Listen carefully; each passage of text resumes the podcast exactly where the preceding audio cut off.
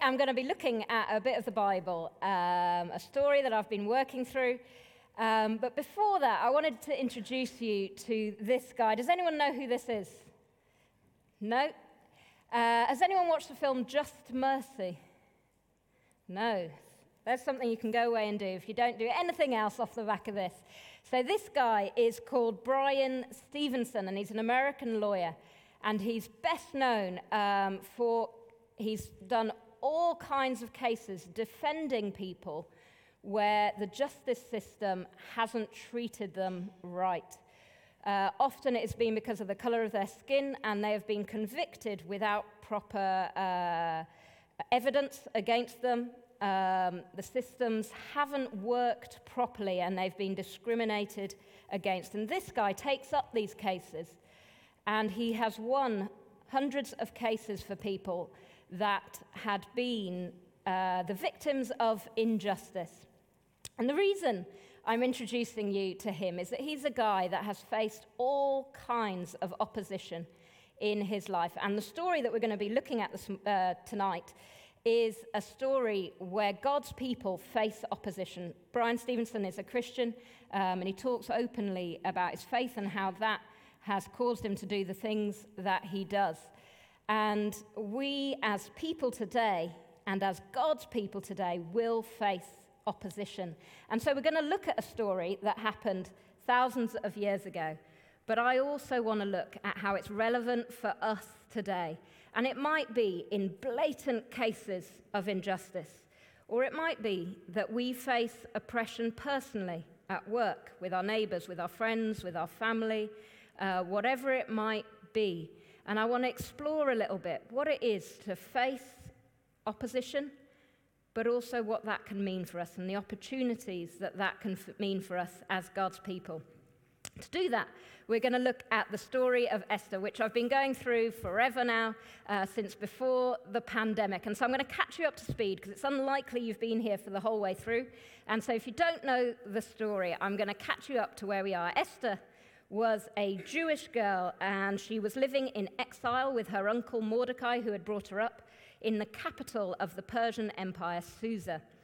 And she, um, from the beginning of the story, pretty much, she and her uncle Mordecai, and actually all her people, have been facing opposition. Initially, she gets taken away from her uncle, probably by force, to become the new queen for the king of Persia. Now, it seems like a glamorous thing, but actually, in reality, probably what happened would make for an X rated film. The way she was taken away, the way she was, they were sort of tested out, the women, to choose the new queen. It was probably not a very nice experience. And Mordecai had his adoptive daughter taken off him effectively. But then, later on, throughout most of the story, the opposition comes from a guy called Haman who clearly hates the Jews, but in particular, he hates Esther's uncle Mordecai because he loves power, he loves to feel important. And so, as he wanders around, what he's asked people to do is to bow down to him. But her uncle Mordecai refuses to bow down to this guy Haman, and he is infuriated by that. So much so that he convinces the king to sign a decree allowing on a certain date for all the Jewish people throughout the whole Persian Empire, which was the biggest empire to date at that point, for all the Jewish people to be annihilated. Now, the king doesn't actually realize at this point that Esther, his new queen, is a Jew because her uncle had said to her when she went in to the palace, he said, Keep it a secret for your own safety. So there was obviously already opposition and persecution there. Uh, but the king doesn't realize he's kind of been tricked into signing a decree which is, will cause the annihilation of his own queen uh, and all her people. Um, but as we go through, Esther comes to this point where she has to face this decision. What does she do? Does she stand up for her people and for her uncle and for herself? Or does she ignore it and try and hope that because she's inside the palace, she'll be okay, she'll be protected. What does she do? And her uncle convinces her to stand up, to speak up, to go in to see the king and to ask for their lives, which actually risks her life going in there because if the king didn't receive her well, if she went in uninvited and he didn't receive her well, she was risking her life. But she decides to do that and she goes in to visit the king. But instead, he receives her well and he says to her, I'll give you up to half my kingdom. And you'd think at that point Esther would say, Okay, this is what I want. But she doesn't. Instead, she invites just the king and Haman to a banquet. And the king says yes. And they come to the banquet. And again, the king offers her up to half his kingdom. What does she want? He'll give her whatever she wants. And again, she says, Will you come to a banquet tomorrow with Haman? And Haman goes away. Wow. Aren't I just so important? Own, the queen has invited just me and the king to a banquet two days in a row. Look at me. But on his way home, he passes Mordecai, who doesn't bow down to him, and he is infuriated.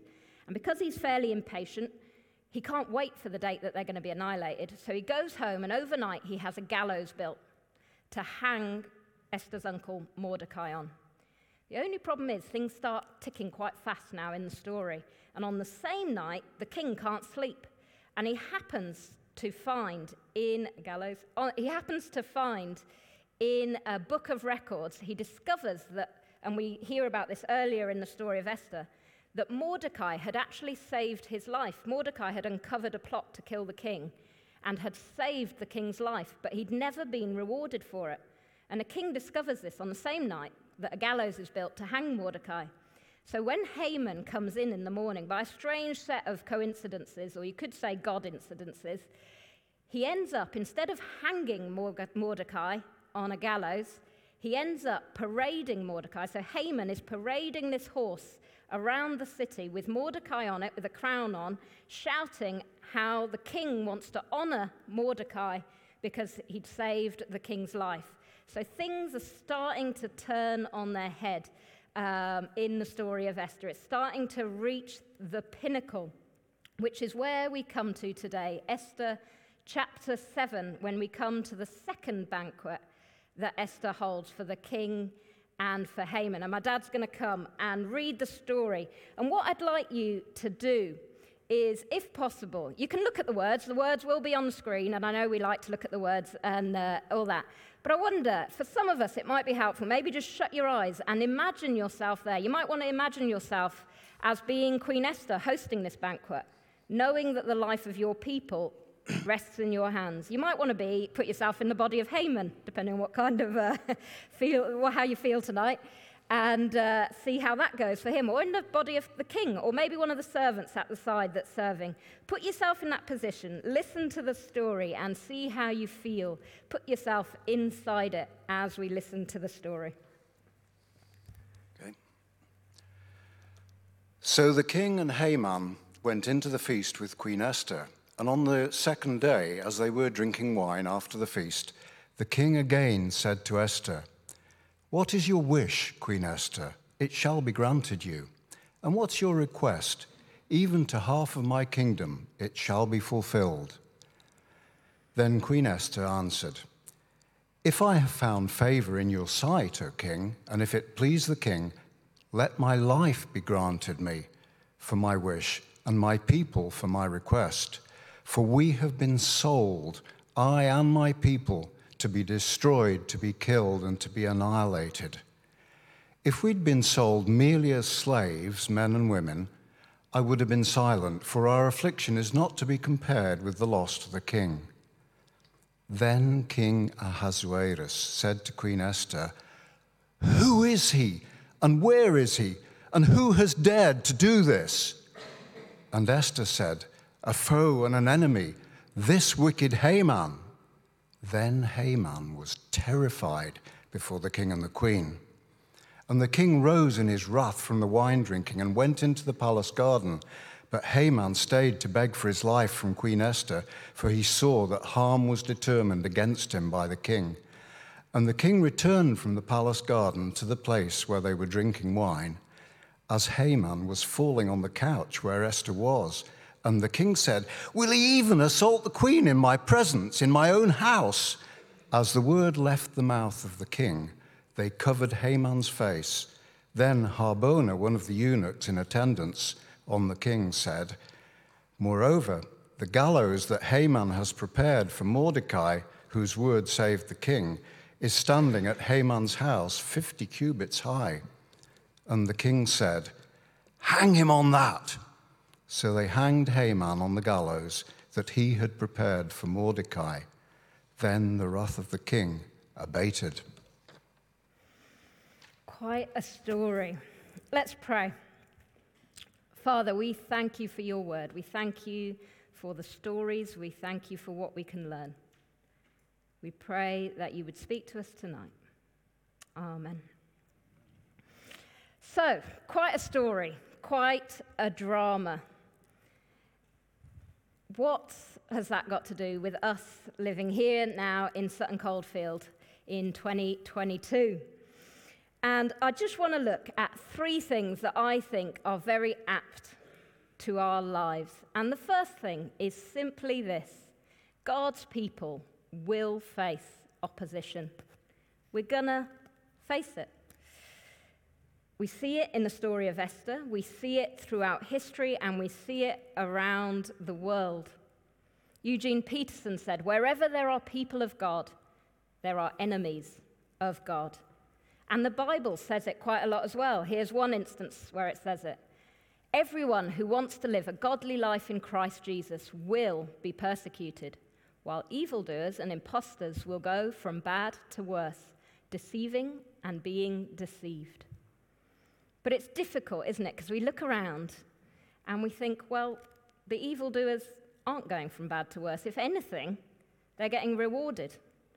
And actually, in the first part of Esther, that's what you see. Haman gets rewarded, he gets put to a really high position. He's the king's chief advisor. And yet now we're seeing justice slowly coming in. There isn't full justice yet. Haman's out of the way, but the decree's still there, hanging over their heads and actually anything signed by the king couldn't be reversed. So it's not totally come to a conclusion yet, but it's coming there.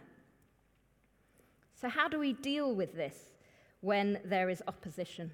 Whether it be on a small scale, whether it be something personal to us, whether it be a huge thing going on in our lives, whether it be something that's affecting whole nations around the world. How do we deal with that?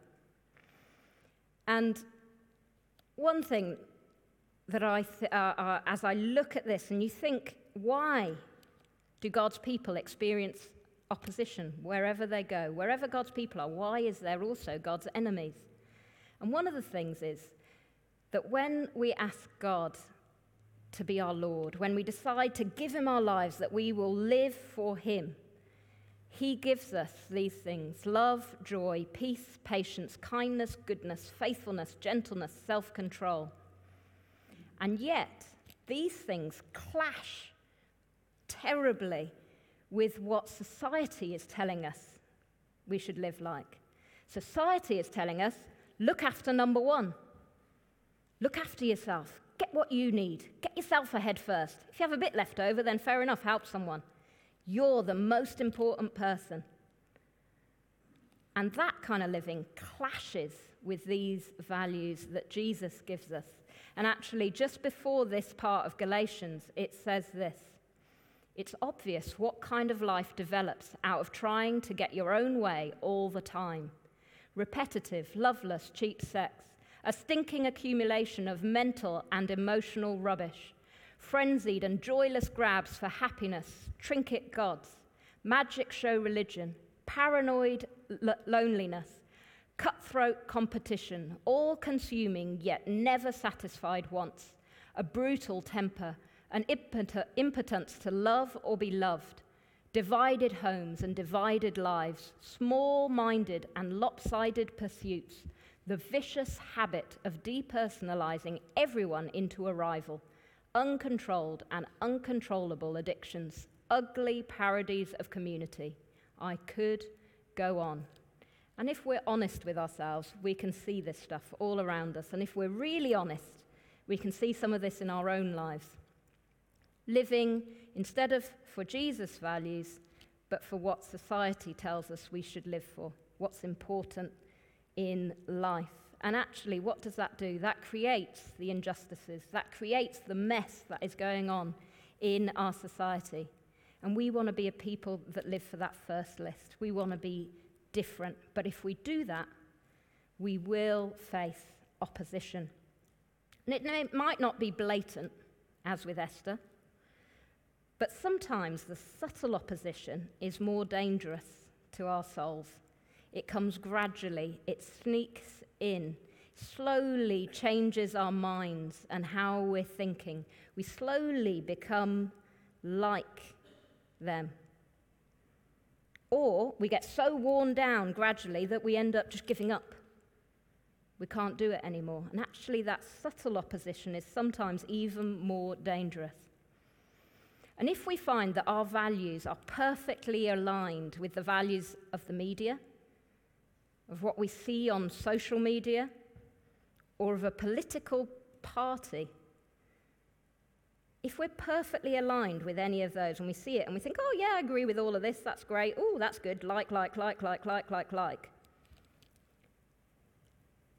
maybe we're not experiencing opposition and maybe we need to ask ourselves a question what are we living for? Who is our Lord? What's defining the way that we live? Is it that first list or is it that second list?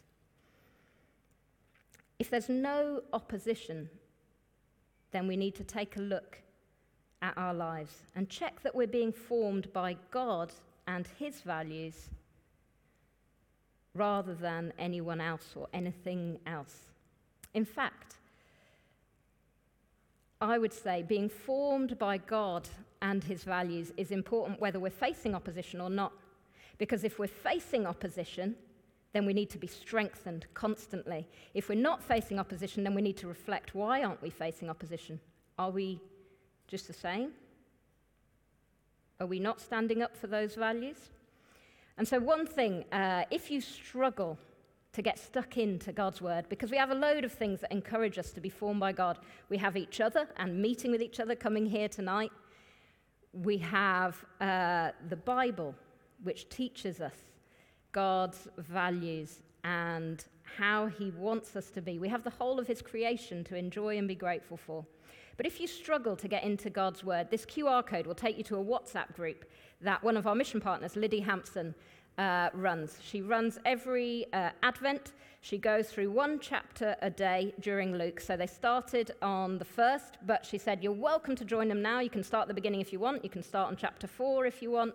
Quite a few people joined this morning. Um, and on there, there are people, and, and it's worth keeping in mind, there are people who are totally, wouldn't call themselves Christians at all. And there are people who have been Christians for years and years and years. There's people over in Ibiza where they live, there's people around the world, and there's people here uh, in Sutton.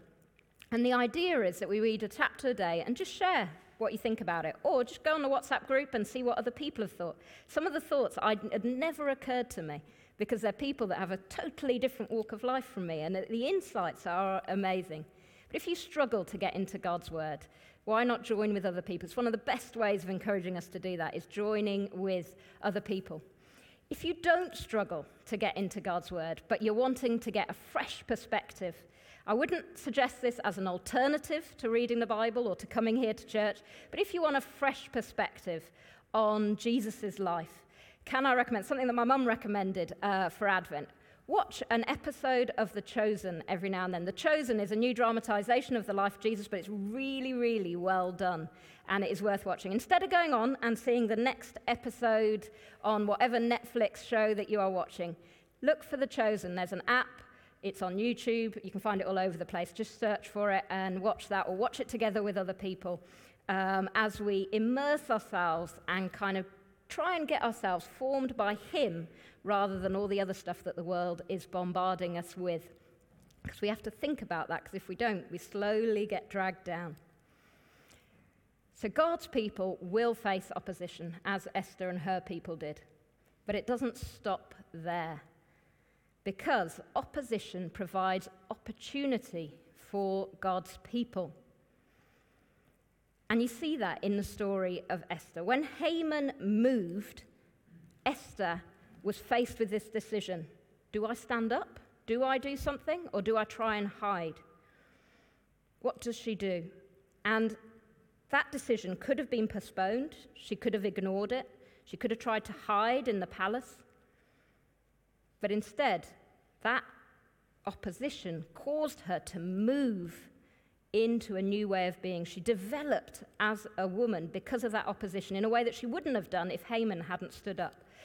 And I like this description of it. Esther moved from being a beauty queen to a Jewish saint, from a sex symbol to a passionate intercessor, from a, being pampered in the harem to courageously standing and speaking.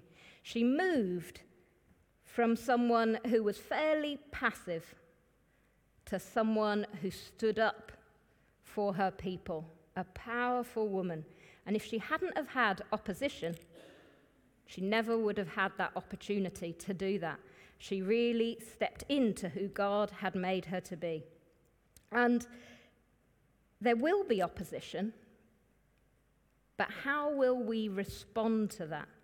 Esther could have said to Mordecai, No, I'm not standing up for that. It's putting my life in danger. I'm fine here, thanks. I'm here in the palace. They don't know that I'm a Jew. I'm all right. And equally, we can choose to do that. We can bubble wrap ourselves in our little Christian clique and say, actually, I'm all right. Opposition isn't going to get me. I'm not going to stand up. I'm going to hide here in my artificial little shelter. Esther could also have sided with the king. She could have said, Well, I'm in the palace now. After all, I am his queen. I'm not siding with you anymore. I'm here in this household. I'm one of these people. I'm not going to stand up for the Jews. And we can choose that as well. We can choose to become so well adapted to the society around us that actually we don't have any opposition. But then what side are we on? What are we living for? And the Bible encourages us not to do that. It says this Don't become so well adjusted to your culture that you fit into it without even thinking. Instead, fix your attention on God. You'll be changed from the inside out.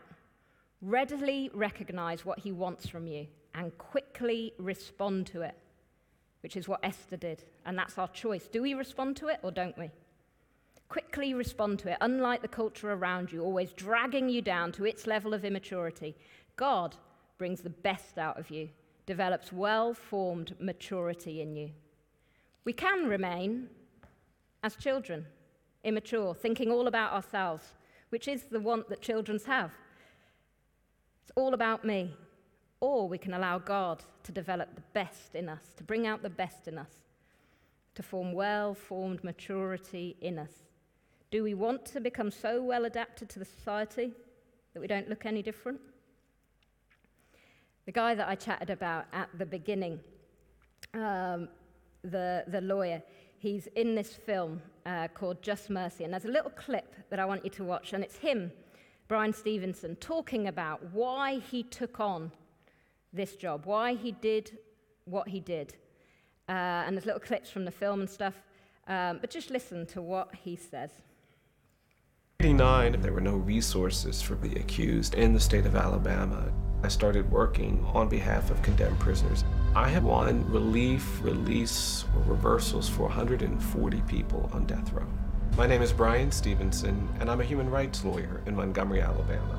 Just Mercy focuses on a case I did involving a man named Walter McMillian who was wrongly convicted and sentenced to death. You don't know what it is down here when you're guilty from the moment you're born.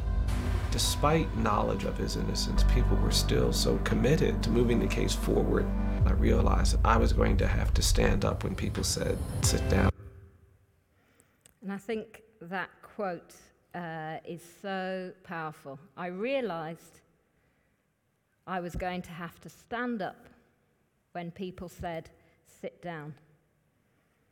Will we stand up when our kids come home and have been taught, or their friends have said something that we know not to be good?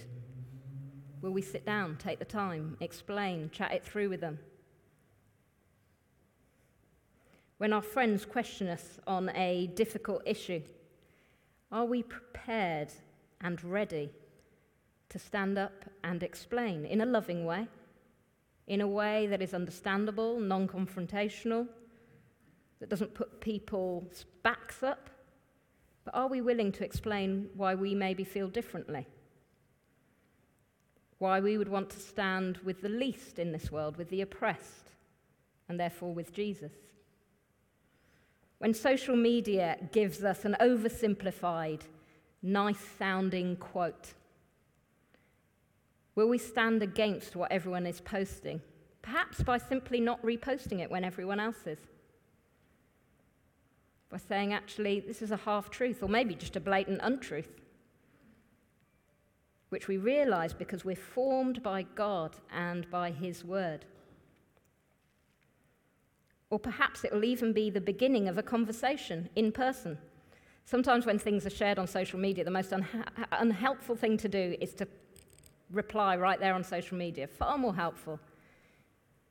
Meet up for a coffee, chat, if it happens to come up. Could you explain, well, actually, I think differently on this? Are we willing to stand up for something different? Or are we just wanting to go along with the crowd? What, do, what are our lives about? When we see an injustice being done, do we just moan or despair or maybe just ignore it, stick our heads in the sand? Or do we do something about it? Do we speak to the person who can make a difference? Write to the politician who can make a difference, maybe, or who can speak up. Like Queen Esther went to the king. And do we speak to the one who can change everything? How do we react when we see injustice being done? Opposition will come, but it provides an opportunity for us. And how will we respond? And this brings me on to the last thing. Uh, oh, actually, first, I wonder whether this week you might want to start reading the Bible a bit more, you might watch The Chosen. But as a second thing, we've got this opportunity. Could you maybe ask God? So before Esther ever stood up, she spent time fasting with her people. Could you maybe give a little bit of time this week and say, actually, God, can you highlight something to me? I am not sensing any opposition here. I'm not seeing anything going on. It's injustice. Maybe spend some time chatting to God about it, and maybe He'll show you something then. Maybe say to Him, throughout this week, could you show me something? Because He does that. He'll suddenly highlight, and you'll suddenly notice someone in your class, in your workplace, and you'll think, actually, some, this isn't right what's being done to them. I need to stand for this person. I need to stand with this person. Or maybe something in the news will click and it'll break your heart for it. Could you maybe give a chance for God to highlight something and then maybe find something that you can do about it? Who can you go talk to? What petition can you sign? Who can you write to? Do you need to go speak to the boss? Do you need to speak to a teacher? Do you need to speak to the, those friends who aren't acting right? How can you stand up? If we are a people that stand up in those cases, what difference can we make if we all stood up for something? How many different situations would there be of people standing up for things? And this brings me on to the last thing because opposition will come and we can choose how we react. But one thing that makes a huge amount of difference is if we know this God's people and their opposition will face justice. And we see it in the story of Esther, and we haven't yet seen it in all our situations. But justice will come in the end. It's beginning to happen in the story of Esther. They still haven't resolved the decree, but Haman's been dealt with. And it may seem quite harsh what happened in this story. We prefer to think of a world with no death, no punishment.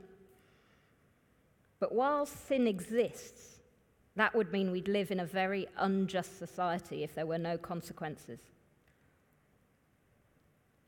And the good news is that Jesus took our place, He took the consequences for our sin.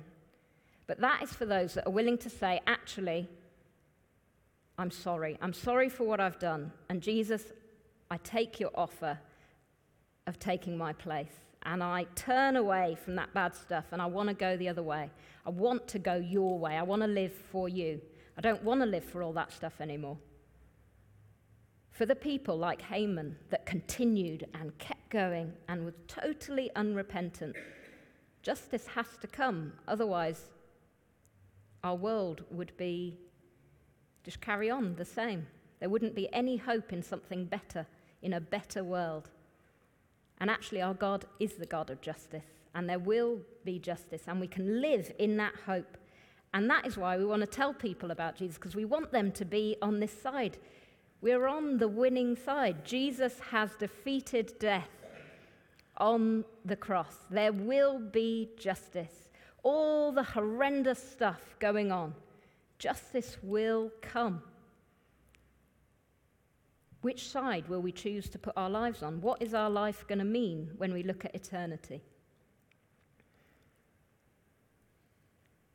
Martin Luther King Jr. said, The arc of the universe is long, but it bends towards justice. In other words, it may take time, but justice will come.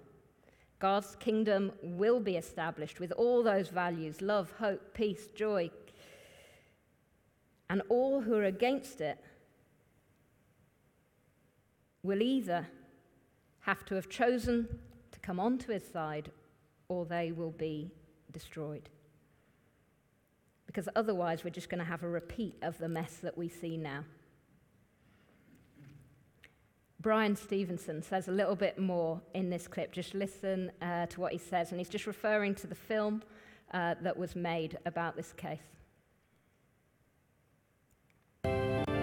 Your life is still meaningful, and I'm gonna do everything possible to keep them from taking it. I never imagined that the work would be the subject of a major motion picture.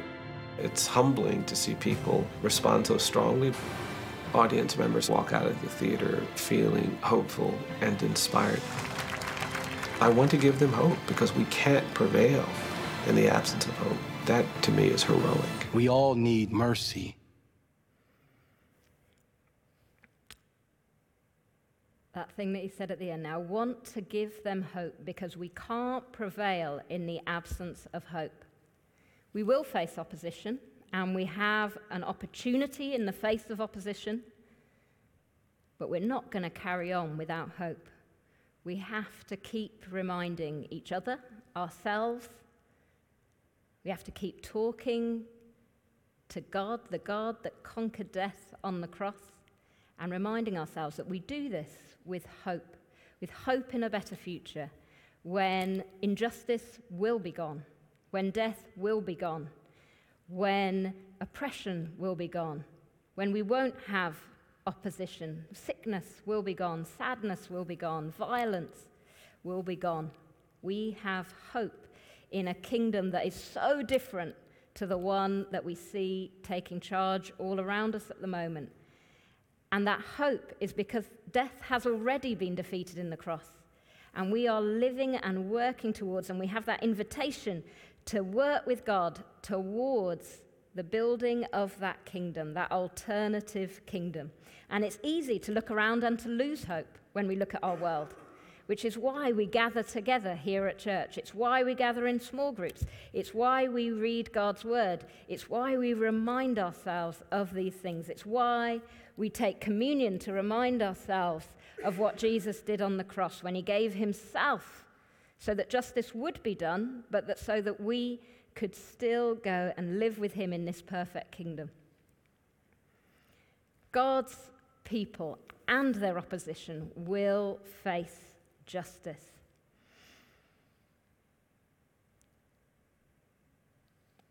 We will face opposition, which is why it's so important to be rooted in God's word, reminding ourselves of the truths and the promises that make us who we are, so that when we look at stuff, we look at it through the lens, through because we have been formed in that way of thinking. Those values come naturally to us. They're not something we have to force because we've been practicing them, because we've been showering ourselves in that more than in all the other stuff that the world bombards us with. And when opposition comes, opportunity comes as well.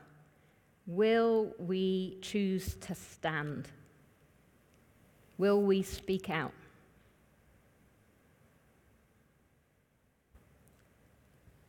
And we do all of that knowing that we can do it with hope.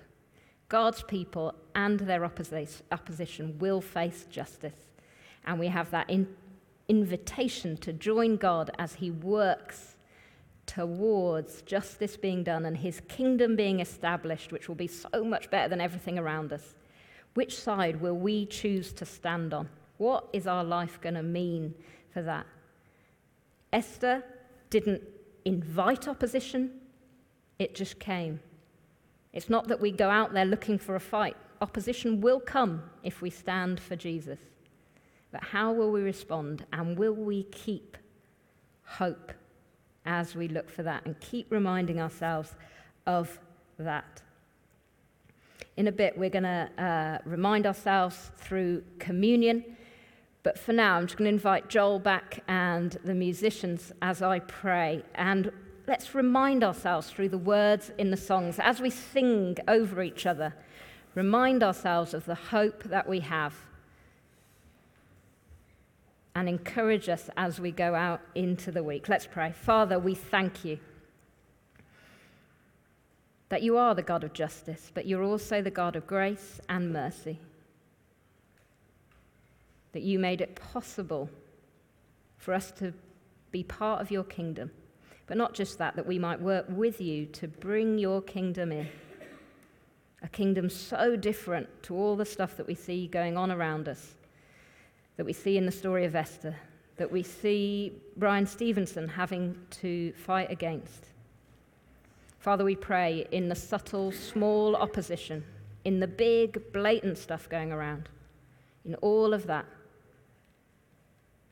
that we would see the opposition, that we would acknowledge it, but that then we would choose to stand for you against it. And that we as your people would be distinct, that we would shine like stars, and that people would be drawn towards you and your way of doing things. Give us your hope. Fill us with your spirit as we go out this week. In your name we pray. Amen.